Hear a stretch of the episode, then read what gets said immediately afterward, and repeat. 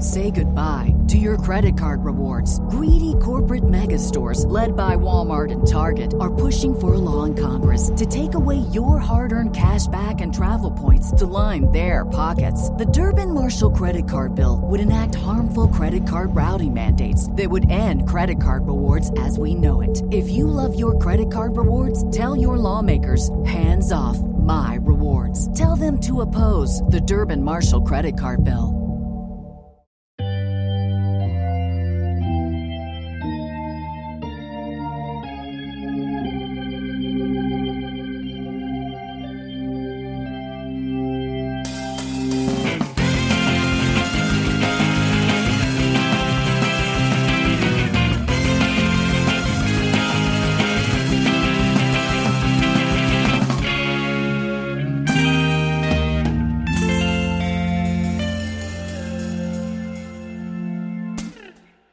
Welcome to Sunday School Dropouts, the podcast where an ex Christian and a non believing sort of Jew read all the way through the Bible for the first time. I'm Nico Bakulich, And I'm Lauren O'Neill. and let's get biblical. Just to remind you really quickly, I'm the one who's not very religious. That's me, Nico. I am also reading the NRSV, New Revised Standard Version of the Bible. And this is not a Christian Bible study podcast. If that's what you were looking for, I'm very sorry, but you probably won't be happy with what you found. I'm Lauren. I'm the one who was raised Christian, um, and I'm now an atheist. I'm reading the NIV or New International Version. The scholarly notes in my Bible take everything that happened literally, so that's interesting to read. That's not what makes it the NIV. The NIV is just a particular translation, but um, that's what I'm finding in my Bible. And we also just want to warn you that the Bible often contains explicit content about sex and violence. So this may not be the podcast for everyone, definitely not for kids. So, what book did we read today? We read Numbers. Numbers. It's got a three instead of an E, right? Yes. because it's the fourth book of the Bible. But they count they count zero. So It all makes sense in the end. Um, it's also the fourth book of the Torah. We're still in the Torah. And um, the Hebrew name of this book is Bemidbar, which means in the desert. okay, that makes sense. Um, and reading it felt like wandering through the desert for 40 years. You know, that's interesting that you say that because the scholarly notes at the the little essay before this chapter in my Bible was like the Israelites' journey through the desert and, you know, rebellion and, and boredom and difficulty is supposed to reflect the spiritual journey of of like coming to terms with being a a believer. Like it's a difficult journey to to to be a good believer. Well, if that was a literary device, then I think they achieved it because my experience of this book was suffering. um, it's called Numbers in English because it um, it starts with the Israelites taking a census, mm-hmm. and there's a couple other. It's like it, the nested. It's got a nested census format to Yes. it, right? So they they take You all know what that means, right? Nested census format. yeah, that's a standard mm-hmm. industry term. Classic NCF situation. Uh, they like you know count up all the populations in the different the 12 tribes of Israel mm-hmm. and blah blah blah but the conclusion of that census is what my bible my bible scholarly notes refer to as a special problem quote unquote okay. which is that they add up they indicate a population of about 2 million and that like doesn't make sense No. so if you take it literally, Uh huh. then that is about the population of Houston, Texas. Okay. So it's apparently that number of people wandering as a coherent unit through the desert. So that's cool. that all seems uh, above board and realistic. I'm. I have no problem with it. I don't. I don't care whatever numbers they give. It's just like big numbers or whatever. I can't count to them. I can't count a million things. What does it matter whether it's one or two million? That's why they called it numbers. It's just, you know, it's like numbers of people. Mhm. It's like a bunch of numbers. Absolutely. So this book includes a bunch of laws and stuff, just like the last one did. Yeah, and a lot of them are actually repeated, like they're exactly verbatim. the fucking same. So we're going to skip the laws for now Yay! and talk about the plot. because actual stuff happens in this book. Like this is part of the record of the Israelites' time in the wilderness. No. yes. Okay. Um, wandering through the desert for 40 years and complaining the whole time. Whining from basically step one. So the complaining the complaining really gets into gear in numbers 11. Right. That's when they actually start leaving because the first first part of it all is all set up, like you said. It's like they do the census, which the census is ridiculously repetitive, by the way. It's just like the same sentence over and over and over and over again with different tribes at the beginning of the sentence. Yes. Pretty painful. Yeah. um, but not as painful as when the Israelites start complaining and then God just starts setting their tents on fire. right. Um, and Moses has to pray and like calm God down. And the thing they're pissed about is the fact that they don't have any meat. Not just that they don't have any meat, but that they eat the same thing every single day, which is manna. And they're sick of eating that. They're hashtag sick of manna. They wish they were back in Egypt eating, quote, cucumbers, melons, leeks, onions, and garlic.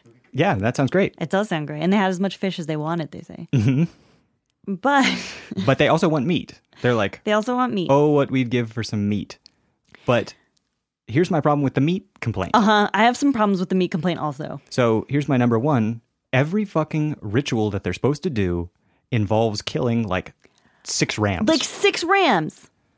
what are they doing? Maybe they could just eat some of the 75 flawless bulls And that later- they have to sacrifice. Later in the census, it's like they end up with millions of oxen and stuff, millions and millions of donkeys and shit. But they can't apparently eat any of it. I mean, I understand you have to give the firstborn to God. The Right. firstborn is God's, as we all know. That's but apparently they're like sinning so much that they're just constantly just- slaughtering every lamb as soon as it's born. Burning through them. Uh, but they can only sacrifice the The unblemished flawless one- ones. the- yeah, you're right. So what? The blemished ones, you just got to put on the table. Uh, Dude. Apparently, it's just like manna. They're on a It's all manna, manna. manna cleanse. And manna cleanse. And God gets, quote, exceedingly angry. and Moses, instead of trying to talk him down, starts being like, why did you give me all these shitty people to Right. take care of? Like, of all the people in the world, you had to give me these fuckheads. Yeah. Would that all the Lord's people were prophets, he says. Our hero, everybody. And now they want meat. Where am I supposed to even get them meat? And then God goes like, "Okay, fine. I'll give you meat. And you'll have to eat it not for just one day or 2 days or five, ten, or 20 days, but for a whole month until it comes out of your nostrils and you loathe it." Mm-hmm. But then he's so pissed off that he doesn't even do that. He gives it to him for one day and then just kills everyone who eats it. He gives them quail It's called a wind of quails. a wind of quails. A wind of quails blows off the Red Sea. Yeah, I'm not exactly sure. I didn't know that quails were aquatic birds, but they come from the Red Sea, and anyone who eats them is a whiner and gets killed. It gives very specific uh, dimensions on how much quail is both dropped on the ground and collected. Did you take a note of that? I didn't. So- please give me those numbers.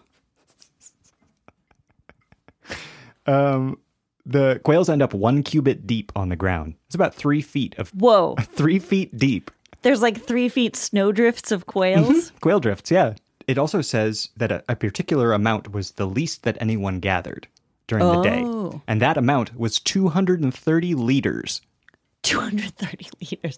So I'm imagining, so that's like 115 soda bottles Uh-huh. that you buy at Safeway. Yeah, equivalent of that in quails. But of course, if they're three feet deep on the ground, you'd be hard pressed not to gather quails. That's true. They just like get caught in your in your shoes or whatever. Honestly, it's kind of an embarrassment to only gather 230 liters of them. right. God promises that quail will be coming out your nose, and he kind of delivers on that. It's true. Uh, Numbers 12, we get this amazing verse. Moses was a very humble man, more humble than anyone else on the face of the earth. Now, if you've listened to previous episodes, you know that my Bible asserts Moses wrote all of these books. Mm-hmm. But my Bible makes a special note to say that scribes must have added this part later. of course. I think actually this is the best evidence they have that Moses actually wrote it. Uh-huh. because I don't know if scribes would be that motivated to say that he was more humble than anyone else on the face of the earth. Plus, he's so handsome. So very handsome. strong. His siblings, Miriam and Aaron, um, you may remember them from previous episodes. Miriam put him in a basket to save him when from being killed when he was a little baby. And uh, Aaron did a lot of the speaking for him and is now like the head of the priest class. Miriam is so far the only person, the only woman that's been called a prophet. So That's far. true. Yeah, yeah. Um, but we're about to see how women prophets get treated. Because Miriam and Aaron both start talking shit about Moses' wife. And the reason that they're talking shit about her is that she's a quote unquote Cushite. My Bible says that might be referring to Zipporah, the Okay. Midianite wife, or it might be referring to like a second unnamed wife. Sure. Um, But in any case, God gives Miriam leprosy for seven days Right. to punish her for this. What happens to Aaron? Well, he sees the leprosy and then he's like, man, I should apologize. why why doesn't he get leopard? well, only one of them needs to get leopard. Okay. Yeah, so of course it's the woman. Uh, the next portion of it skips forward or maybe resumes the journey. It's unclear. Yeah. So, we're like, I don't know, maybe 10 years into the 40 years, 20, who knows? Regardless, they're getting closer to their destination, which, to remind you, is the land of Canaan that they've been promised. The promised land. Mm-hmm. So, fucking Moses sets up his like strike team zero to go undercover into these foreign lands. Sends Joshua, his assistant, Joshua, um, Caleb, who's a tribal leader, and some other tribal leaders. Yeah. He like sends them to do recon and see if there's like good farmland around, places that they would want to live. If there's anybody that's like militarily weak that they could that they could get over, etc. And they come back and they say like, okay, we found some primo land. It's flowing with milk and honey. the grapes are tasty. Um, but the problem is the cities are well fortified, and also the people are Nephilim. Some of them are. Some of them are. Nephilim are people who are possibly the offspring of angels and humans, possibly giants. Well, they're definitely giants, regardless of whether they're the offspring of human and, and angels. Well, they might just be like on the larger end of human normalcy. Like they might be like NBA Oh, they, players. They might just be slightly larger. yeah, Oh, okay. that's uh, that's what my Bible says. I don't buy that for a damn second. What the spies that Moses sent out say are that like we seemed like grasshoppers to them. Yeah, that's not an NBA player. No, but it might be uh poetic license because Poetic license revoked. you notice that God is not happy with that response. Mm-hmm. He's like y'all are being cowards. The people of Israel are not ha- happy either. They were like, "We sent you out there, and we thought this would be easy. Like this was promised land." But these guys are like, no, we can't attack them because they're they're Nephilim. We're like grasshoppers. It to seems them. like a pretty sane response, all things considered. um, God's pissed about it as usual. He kills all of them, all of those spies, except for Joshua and Caleb. Because Joshua and Caleb turned around when people uh, balked at the scouting report, and they were like, "We have to, we have to be strong." You know, like Yeah. God promised it to us. Doesn't matter what the obstacles We are. faith. We, we shall overcome. Yep. And then like Moses kind of addresses this by going to his people and being like, "Okay, God's going to give us this land. Just please don't rebel against God. Just like whatever you do, just be faithful for like 5 seconds." Yeah, they've overcome so many setbacks at this point, and and he just has to keep it together for a little while longer. They're they're in the Transjordan. They're not far from the Promised Land. And God is angry because he said his stated problem mm-hmm. is that the Israelites are refusing to believe in me in spite of all the miraculous signs I have performed. My question is is that really the problem that the Israelites have with God? That they doubt that he exists? I know they've seen him hovering over the tabernacle as cloud and as fire. They've seen all these miracles of manna and three feet quail drifts. Sure. Um, but maybe what they're actually mad about is having to sacrifice all of their animals so that they don't even have any meat to eat. or like uh, maybe they're mad that they get exiled every time they have a skin rash. You think the rules are too much? I mean, I I could kind of see it because God is asking for a lot up front. You know, with this promise of the promised land Yeah. or whatever.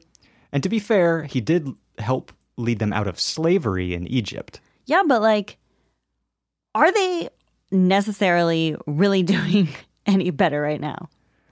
Well, that's what they're asking. They think Right. they think they're that they're not. Right. Because like, they had to kill 3,000 of their own friends and family. Yeah. like right off the bat. Yeah. Like straight out of straight out of Egypt. Mm-hmm. They have to eat the same thing every day.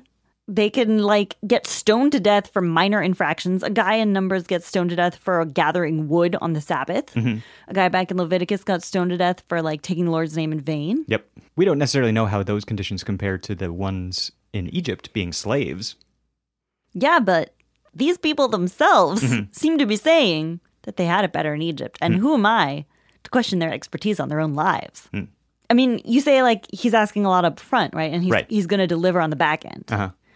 But in this very verse, like when he kills all the spies except for Joshua and Caleb, he also says everyone who's over 20 is never going to see the promised land. Right. Yeah, don't trust anybody over 30. yeah, that's that's what he said. He said, "Steal this book." um, so like morale seems pretty shaky at this point. God also des- describes himself as slow to anger. Mm, T- you- you tell yourself that, buddy. I think one of the Ten Commandments was "Don't lie." oh shit. so it's not super surprising that in chapter sixteen of Numbers, um, a few dudes named Korah, Dathan, and Abiram. Mhm. I think they're Kardashians or something. Korah Kardashian, um, lead a rebellion of 250 men against Moses because they say that everyone in the community is holy. Everyone is like God's child. well, everyone is holy and the community is holy. That's established. Well, but that's, I mean, that's their argument. And they say that Moses and Aaron are like basically getting uppity mm-hmm. and that they're placing themselves above everyone, even though we're all chosen people. Right. So Moses devises a test to see like who God really loves. Right. And it involves lighting incense. Now we know I love this. I love this. This is such a sneaky. This is some Han, Han Solo shit here, right? we know from Leviticus that if you light incense wrong, God will fucking waste you. yeah, it doesn't matter who you are. You these were Aaron's two oldest sons, Nadab and Abihu, and they got burned right up for lighting their incense wrong. And so Moses uses his knowledge, this traumatic incident where he saw his nephews burned to death in front of him, in, in front of the tabernacle, and he's like, I'll trap these guys. I'll trap these guys. So he devises a test where they have to light incense, and uh, if God is on Moses' side, then the earth will open up and swallow the rebels. Now, first of all, that doesn't seem like a super fair bet because if Moses is wrong, nothing happens to anyone. True. They take that bet because they're dumb, and guess what fucking happens? All the rebels get burnt up at the tabernacle. No, they get swallowed into the earth. Well, the, the people that light the incense do get burnt up. Oh, okay. The, the incense lighters get burned. Incense lighters get burnt up. But then everyone who was behind the rebels who supported them, they get killed by a plague. Hmm. And so that's 14,700 people, which is about the population of Imperial, California, Hutto, Texas, or Glens Falls, New York. Ooh. Well, I mean, to be fair, if you were actually rolling around with 2 million people, like disease is going to be a serious problem. Like there's no drainage, there's no sewage or anything. That's true, although you are constantly moving. That's true. Um, but disease, you're right. Disease would be a serious problem. Yeah, but when God starts that plague, he's like, I'm going to wipe them all out. Like that's the last straw. And Mo and A-Rod have to go to him and say like, cool it. Calming down again. Yeah, have to have to cool his jets again. Yep. So he restricts it only to about 15,000 people dead. Yep. This next part is bizarre because they once again end up in a place where they have no water. And the Israelites start complaining that there's no water. And yeah, they've been through this What else will the Israelites even do except complain? but they've been through this whole song and dance before and Moses and God like split a rock and the rock started spilling water out and Yeah, everything God was fine. had Moses strike the rock with his staff and mm-hmm. water came out. And so this time they go to Moses and again they're like, Where's water? And Moses goes to God. They start to set up the whole same routine, except Moses and Aaron go back to the people and they say, We will split this rock and water will flow forth. And they do it, water starts flowing, and God is pissed. because he wanted them to do it a different way this time. He wanted them to just like pray and not hit it with their staff or Correct. whatever. Yeah. They had to show that it was God doing it, not Moses and Aaron. And that's it. They're cut out of the will.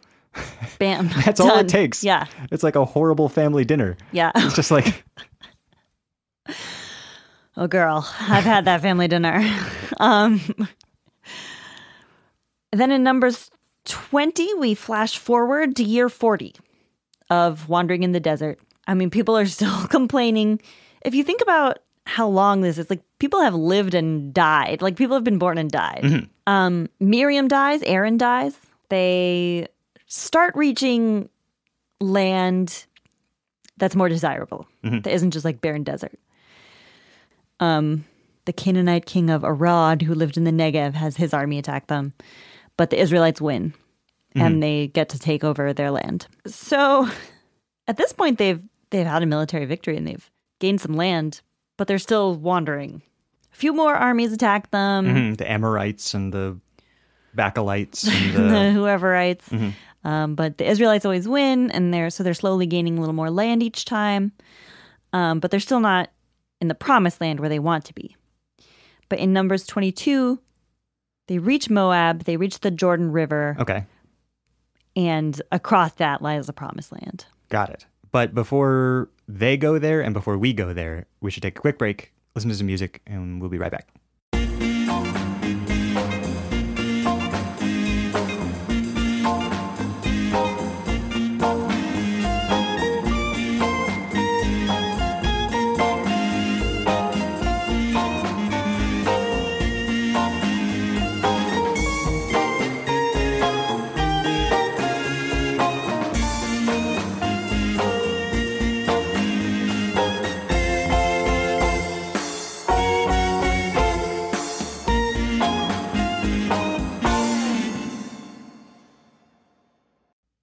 Welcome back to Sunday School Dropouts.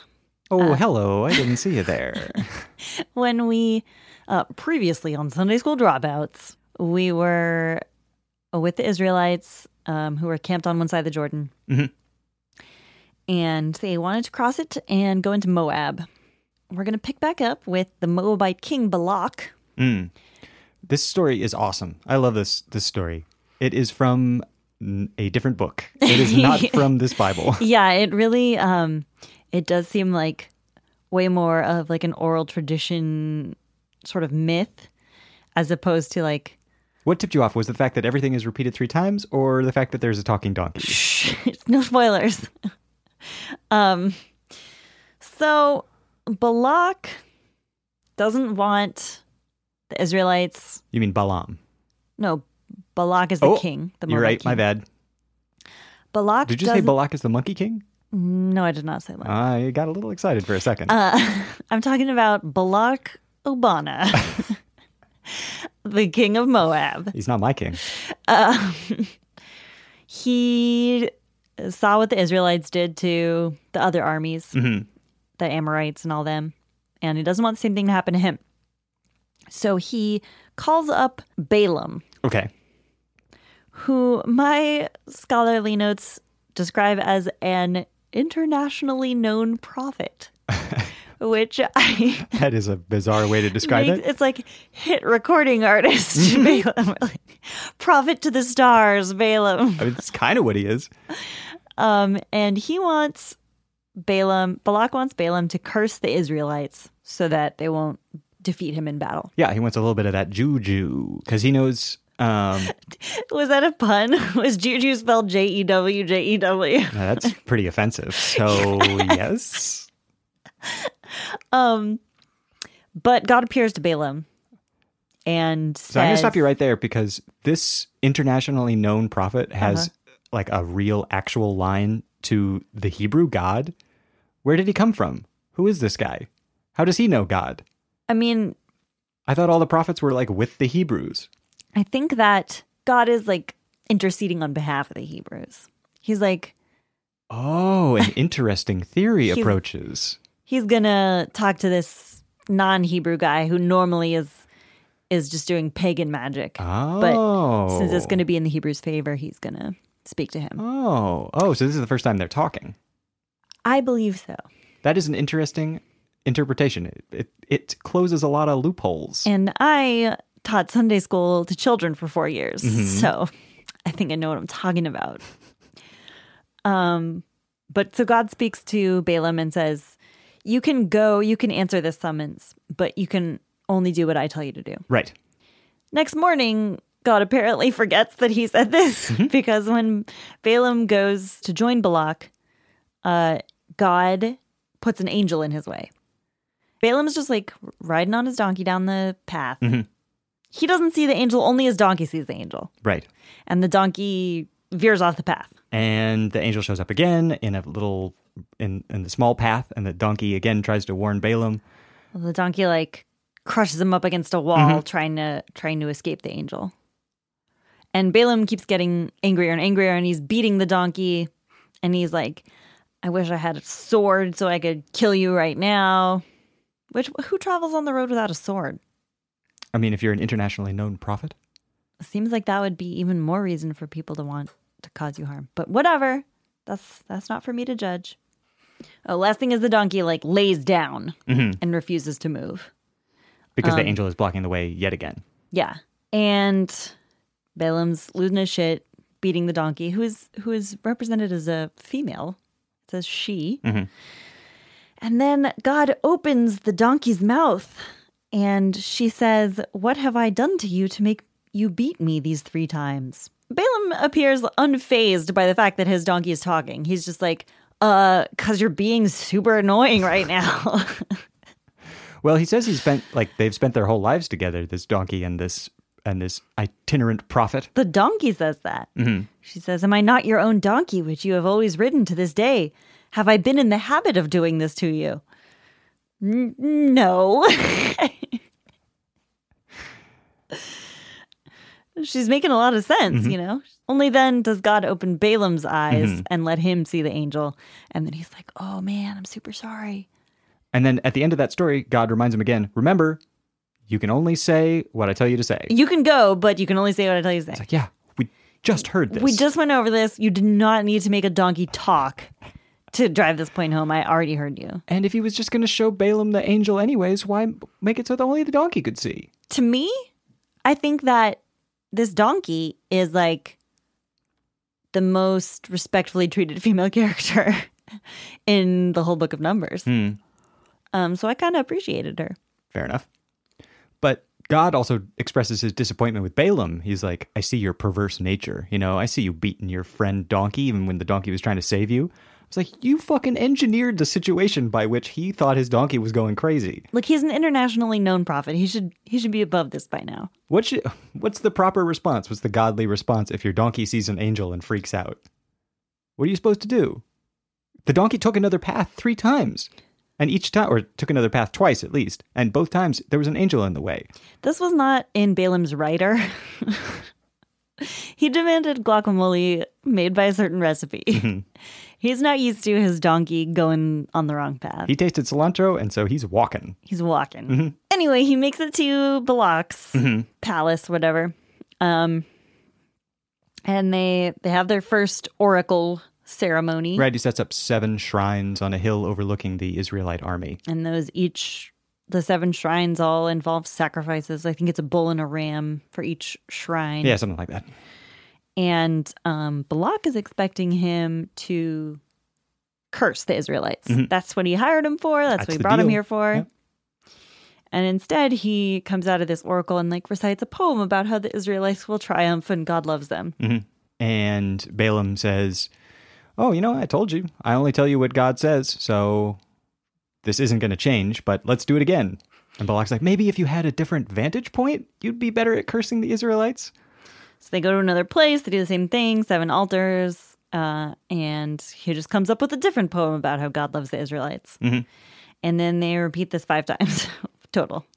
And at the end, Balak is just like, Why are you messing with me? dude, whatever. Just leave. Yeah. and uh, so Balaam leaves. and that's the end of the story. But that's not the last we're going to see of Balaam. No, confusingly. The Israelites are now like rampaging through the Transjordan, you know? They're They're taking down armies, capturing cities. they're staying in a place that is probably pronounced Shittim, mm-hmm. but looks like Shittim. Mm-hmm. And they're acting pretty shitty in Shittim, which is to say, the men are sleeping with Moabite women, That's right. and the Moabite women are tricking them into worshiping this god Baal. B A A L. Which I think should be pronounced Baal. I think that sounds much more sinister. I think that does sound more sinister, and I think that's probably closer to the original pronunciation. Mm-hmm. But in America, where we live, these United States, in in where? I'm sorry. America, we pronounce it Baal. Got it. So, but it's not like they're just tricking the people into worshiping Baal. Like you have to offer sacrifices to Baal, you know? Yeah, but they're tricking them like with their feminine wiles. Oh. What are feminine wiles, Lauren? I'll tell you when you're older. oh. Of course, God is not happy about this. No. He looks like an idiot in front of Baal now, basically. like Baal's just rubbing it in his face. It's like, saw your Israelites out there in Moab. Yep. Made a couple of sacrifices to me, they did. God's like, no, they didn't. They wouldn't do that. Turns out they would. Get some of that Moabite uh, a pussy. uh, so the Lord, of course, says to Moses, Take all the leaders of these people, kill them, and expose them in broad daylight before the Lord, so that the Lord's fierce anger may turn away from Israel. And he sends a plague, you know, to kill all the people who are worshiping Baal. Right. And there's also like physical violence too, not just plague. Like Mo is put in charge of killing a whole bunch of sinning Israelites. Yes. And um, Aaron's grandson, Phineas. Eleazar's son, Phineas, uh, takes a spear and impales an Israelite and his Midianite girlfriend. Mid In mid coitus. Oh, is it mid coitus? Well, the thing is, he spears them with one thrust of the spear. He gets them both. Hmm. So they're like they're They're like near each other. in the act. Is my is my Oh. assumption. And that's actually what stops the plague. Yeah, that double kill is enough to like excite God so much that he stops the plague right there, and he also gifts Phineas a covenant of peace, the first covenant of peace we've seen. Is this like when Henry Kissinger got the fucking Nobel Peace Prize? Yes, yeah. it's like It's like it's like he a gets like total a oxymoron. he gets like a field commendation for this gnarly way of killing two people. The super weird part about this is that Moses' wife, Zipporah, is a Midianite. Right. His wife, Zipporah, actually saved Moses from being killed by God when she emergency circumcised We already remember this. son. We all remember the story of the emergency circumcision. Yeah. A, a bridegroom of blood. Mm-hmm. Um, but when this new Israelite is like flaunting his Midianite girlfriend, then that's enough to kill 24,000 people in a Thought they were pissed about the Moabites, anyways. 24,000 people, by the way, about the population of our hometown, Lafayette, California. Hmm. Imagine if everyone in our hometown died of a plague That would be sad. just because one idiot was worshiping Baal, like sleeping with a Midianite. Uh, but anyway, Phineas stops that with his brave spear thrust. Yes. We've got this intense narrative momentum going, right? We've got mass death, we've got spear thrusts, and uh, so, of course, the author of Numbers, who may or may not be Moses, takes this opportunity to give us another census. Drops drops another hot census on us. Yum. and uh, we just get all about all the leaders of the 12 tribes and their descendants and all their sons and all their fathers. Flip a couple pages there, Christ. Uh, not Christ. Christ hasn't been born yet. Because this, but isn't the important thing about this census like, okay, we did it. All the old generation is dead. You know, We killed our parents. Yay, we killed our parents. That means that everybody in this census, the second census, is like clear to enter the promised land. yeah, more or less. And it's interesting that even with all of the various purges and rebellions and plagues and whatever, the number of people is like pretty much the same. Yeah, because I guess they were they were being fruitful and multiplying. Yeah, you can time. you can make up those numbers. So like, what are we getting all up in arms about? Twenty four thousand people here, ten thousand people there, like whatever. Our hometown's small. Yeah. we could lose that. That wouldn't matter to Those are California. just grains of sand to the Israelites, you know. Um, then we get to uh, Zelophehad's daughters. I think Zelophehad is one of many amazing names in the Book of Numbers. Mm-hmm. Um, so that brings us to a little segment that I like to call Hate the Player, Not the Name, where I read you some names and you tell me if it's actually from the Book of Numbers or if I just made it up. hmm And I'm going to be answering these questions, but you should also at home shout them out in your car or the subway or whatever. Everybody will be delighted. The first question, are you ready? Yes. Great. First name, Okay. Jashub. Joshub. Is it real or is it fake? Well, let's think of better distinctions for those. Is it a name from the book of Numbers or did I just make it up? Okay, thank you. Joshub. Uh, Joshub is from the Book of Numbers. Correct. Second question The B is for bargain. Goonie. Spelled how? G U N I. Goonie. Um, Is it from the book of Numbers or did I just make it up? I think you just made that up. Wrong. Goonie is a real dude in the book of Numbers. Okay. What did he do? Well, I know what he didn't do, which is die because Goonies never die. Next question Malu. Malu. Uh, you made it up. I did. Well, I didn't make it up. It's a common nickname in Brazil for people named Maria Luisa, Okay. Noted. but it is not in the Book of Numbers. However, the name Palu is. That's right. I saw that, and that's like a that's a an, an island, right? No, that's Palau. Shut up. Next question. Okay. Mushi. Mushi spelled how? M U S H I. Mushi. I think you made Mushi up. Mushi is real. Oh no. Mushi Mushi.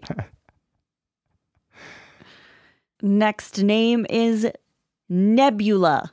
Nebula? Well, I mean, nebula is a word. Hmm.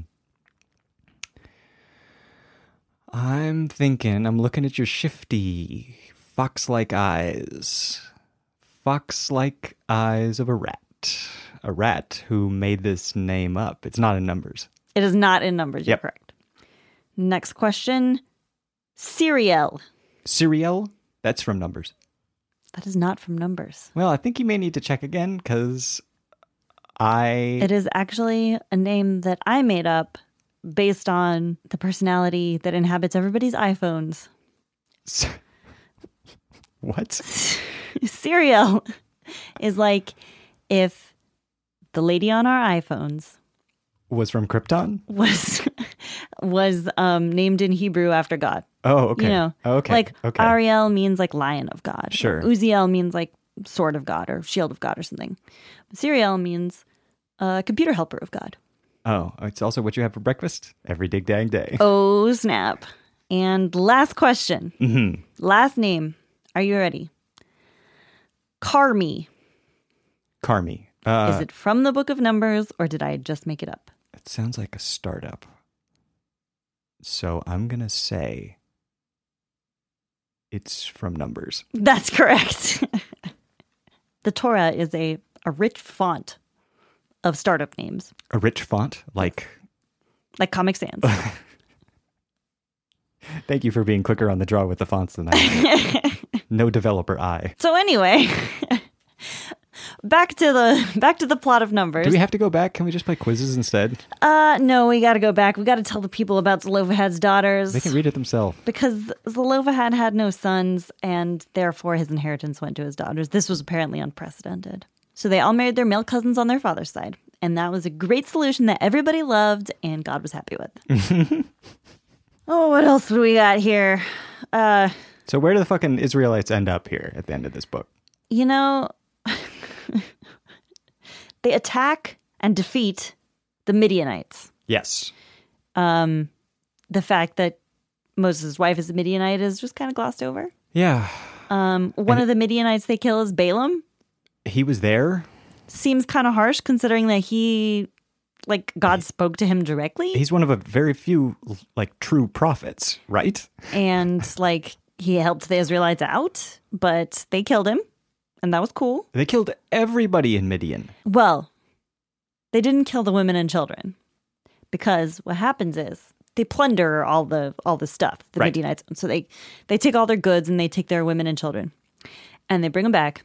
And Moses gets mad at them for letting the women and children live, and so he has them kill all the women and children except for The virgin women. of the course. virgin women, and Yeah. Mm-hmm. he says those you keep for yourselves.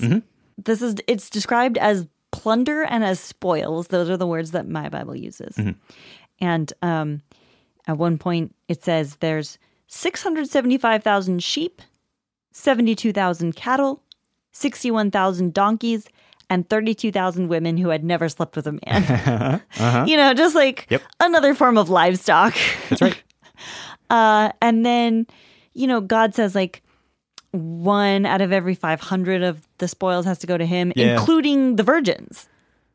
And then one out of 50 has to go to the Levites, Right. who are like the priestly class.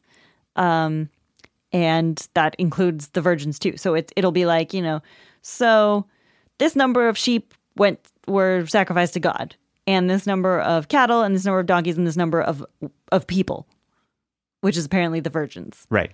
I do not know what happens to those virgins. I don't know if they're like burned like a sacrifice. No, no, no. But human sacrifice is a big no-no. I mean, it is if you're sacrificing your kids to Molech Yeah. or like to Baal. But that was one of the first covenants that he made with the Jews was no more sacrificing people. oh, okay. I mean, I guess that's that's true. So I don't know what these virgins do. Maybe they just become like labor for the tabernacle or something. Sure, shield maidens. Shield maidens. Mm-hmm. What are shield maidens? I don't know.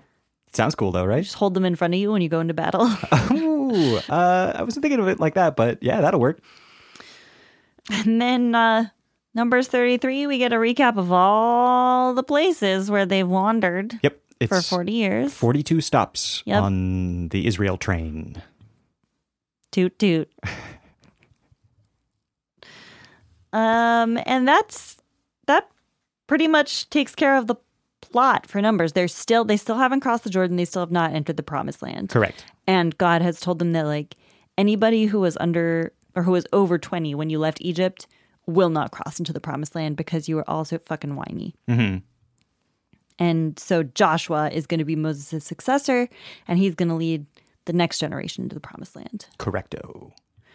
Now, there's another aspect to the book of Numbers that we haven't discussed yet, which is the laws.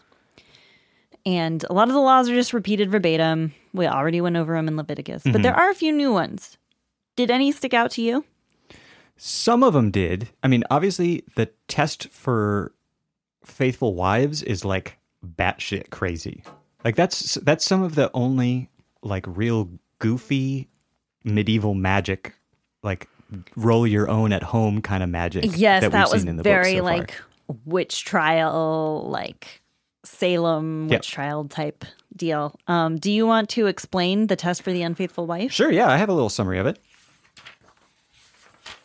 So, if a husband suspects his wife of unfaithfulness, And it's just if he suspects. Like it specifically says it's just if he's feeling jealousy. It's like the stand your ground law. Like how is it like the stand your ground law? like if you feel scared, you can shoot someone and kill them. Ah, ah.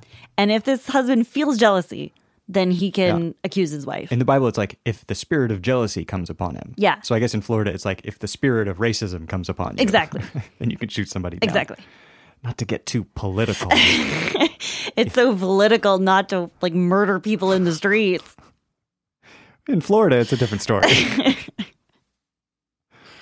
but anyway, so if the husband feels jealous or suspects his wife of something, what he does is he brings this allegation to the priest, and then the priest takes control and starts this ritual. It's like five main steps. Um, first, he's got to prepare a magic potion.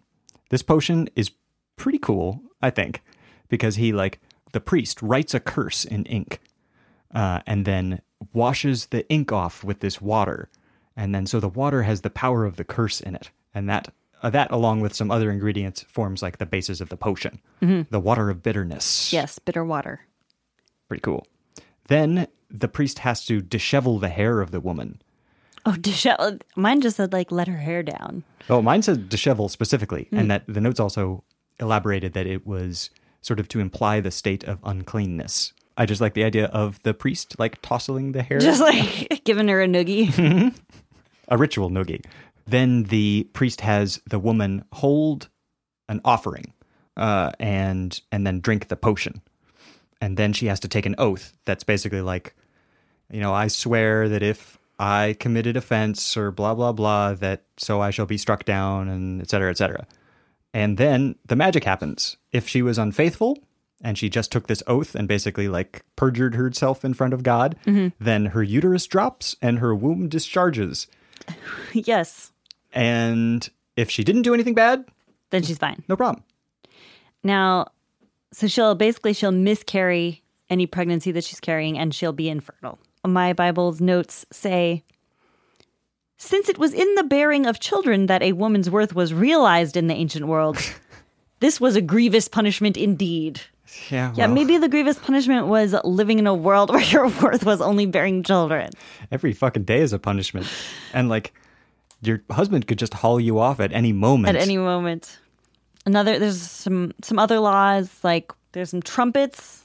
Mm-hmm. They deal with the trumpets. before they have before they leave on their big journey during the first part of the book when they're God is laying out all the rules about the tabernacle, like describing what the camp looks like and everything. He tells Moses to go. He he's told Moses to make a, a lot of things. True. I assume Moses delegates, but it's also kind of funny to think of like Moses being like, "Well, I don't know anything about making anything out of metal, so I guess I got to learn that now." Thanks God, I wasn't doing anything this week anyways. But he tells him to go make two silver trumpets and to blow them at various important occasions. I assumed that the two trumpets were for the, I don't know, the Boogie Woogie Bugle Boys of Company B, um, but they could Actually, been. my Bible's notes say they're, quote, blown for order and discipline. it's like some Foucauldian nightmare. um, other laws. Oh, there's something about a red heifer. That's not important. Well, I want to put an asterisk next to the red heifer. Is she going to be a guest? Uh, I mean, if she were, that would be very newsworthy to certain groups of Christianity right now. Let's see. I like uh, if you make like a vow or an oath, you are basically bound by God's law to keep it unless your woman and your father or husband forbids it. Right. And these vows or oaths are like vows and oaths of a religious nature or of a spiritual nature. Are they? Uh, Yes. Like, okay. That's what the notes made very clear, and they like offered Okay. some like translations from the Hebrew notes that were like this phrase only appears when talking about spiritual Okay. stuff. I so it's not just like a promise. It's not like I'll take out the garbage and then you fuck it up and that's it. And then you have to be like, my dad said I couldn't. um, um, and the last law is really interesting the cities of refuge. I didn't 100% get this. So basically, the Bible sets up I know San Francisco is a is a refuge city. Yeah. Like that's still that's probably named after this biblical concept. I don't know for sure. But um this the cities of refuge six out of the 40 that are given to the Levites because the Levites get 40 cities. Yeah, yeah. So so the Levites get 40 cities and 6 of those are to be designated as cities of refuge. Right. And what that means is if you kill someone, then you can flee to that city. And that way you won't get like revenge killed before you can stand trial. Ah, ah. Like no one can enact vigilante justice on you because you're safe in this refuge city. Got it. And then, so then you stand trial. And if you're guilty of murder, then you get the death penalty. right. But as we established in mm, Genesis or Exodus, or Exodus, I something, think. um, there is a difference between murder and manslaughter. Correct. And so, if you just committed manslaughter, if it, if you killed somebody by accident, then you are not put to death. Instead, you just like live in the city of refuge, and nobody can hurt you. hmm Interesting. What a weird concept. Yeah, It's kind of kind of nice though because it acknowledges like the fallibility of human law. Yeah. you know, it's like we know God's law is perfect, but in execution, you might find that right. there's some give and take. And my Bible had some notes about like how justice, the justice system was kind of a patchwork of like top down holy laws and bottom up tribal laws. Hmm, interesting. They didn't want tribal justice to get in the way of God's justice. Makes sense. And that's like it. So those are all of the like interesting laws from the book. What did you think of this one? I mean, like you definitely expressed a lot more negativity about reading this one than you have any of the previous ones so yeah. far. This was this is my least favorite one so far. Oh, wow. For sure. Um I mean, obviously there's a bunch of repetition that was just unnecessary. Mhm. Uh also, I just I couldn't find this is this is what we say in uh, creative writing workshops. Couldn't find a character to root for. you know, like all the Israelites were fucking whiners. Yeah. God is just a tempestuous, impulsive, abusive jerk. Uh-huh. Moses and Aaron are clearly just exploiting the rest of the Israelites. and like they're not doing anything that I find especially noble or good. They're Okay. just like making bronze snakes and eating everybody else's ram leftovers. Mhm. So again, a lot of negativity I'm getting here. yeah. So I, I was not uh, not a huge fan of the Book of Numbers, Okay. although I did love the talking ass. So I think we were already sort of there, but do you want to, I don't know, rate this book? Rate this book. Put numbers to numbers. Mhm. Uh, yeah. I'm gonna give it three out of ten bronze snakes. Oh, wow. Is that your lowest rating yet? That's definitely my lowest rating yet. Although I have to applaud the literary device of, you know, like I suffered while reading this, Mm-hmm. and that did perhaps to bring me closer to the suffering of the Israelites, mm-hmm. or perhaps the suffering of Moses having to deal with the Israelites, or perhaps the suffering of God having to deal with both Moses and the Israelites. Mm-hmm. It was not an enjoyable read for me. That's too bad. That's too bad. I'm really sorry to hear that. How did you feel about it? I have to give it three out of six tricky Moabite women. Tricky Moabite women. Mm-hmm. Would you care to elaborate on that? Yeah, well, I mean, I can skip over some repetition. It's fine. You know, we can move past that and the the repeating of the laws and the clarifications and stuff. I I can I'm willing to accept a fair amount of that. Uh, but I really like the Balaam story, like I said. I liked certain other parts of it, like descriptions of the Israelites' conquest and everything. I, it reminded me kind of like a narco corrido, you know, like my. like a song about the exploits of these of this band of of uh, adventurers or whatever. I see. Kind of like that. Even though it's like depraved and immoral, but it still makes for like a good corrido. Yeah, exactly. Yeah. The negative parts are like, come on, Israelites, with the moaning and the whining. Dude, I would moan and whine too. I understand that, but like somebody's got to pull them together and be like, look, it's not so bad, you know. We'll get there. It's gonna be fine. But they're moaning and whining up all all the time. But instead of pulling them together, they just like kill large swaths of them. Yeah, That's never going to improve morale. It's like beatings will continue until the morale improves. it's exactly like that. So from my modern perspective, I was a little frustrated with the with the choices that some of these characters made. All of them. That's the problem. So that's my rating. Tell- Well, tell me it improves next week. I have no idea actually. Oh, interesting. Um, I don't know what happens in the book of Deuteronomy, but we have a great episode planned for y'all. Yes. We're really excited about it. So that's all for now. If you want to find out more about the show, you can go to our website, which is sundayschooldropouts.lol. Alternatively, you can find us on Twitter. We have a Sunday School Dropouts account, which is at Sun School Drop. And we're also on Facebook at Sunday School Dropouts. We would love to hear if you have comments or anything like that. Feel free to, if you want to like leave a review on iTunes with your comments, you can do that. Alternatively, Maybe give us can a little little rating. Give us five out of five bronze snakes or something. Sure, five out of five tricky Moabite women if you Yeah. want. If you want. Alternatively, you can contact us through the website or through any of the platforms we just mentioned. We would love to hear from you if you have thoughts on the show. Um, Thanks to Elise Carlton for our amazing logo. absolutely. Logo and art is beautiful. Thank you to everyone that provided the music for the, these episodes. That was all Nico. Oh, was it? he was just pulling a Moses. oh, uh, just the most humble man that existed on the face of the earth over here. And thank you to you, the listener. And also thank you to the big man upstairs. Big man upstairs, You know who I'm talking about. our upstairs neighbor. That's right. all right, I'm Lauren O'Neill, and I'm Nico Bakulich. and we'll see you on Sunday. Bye.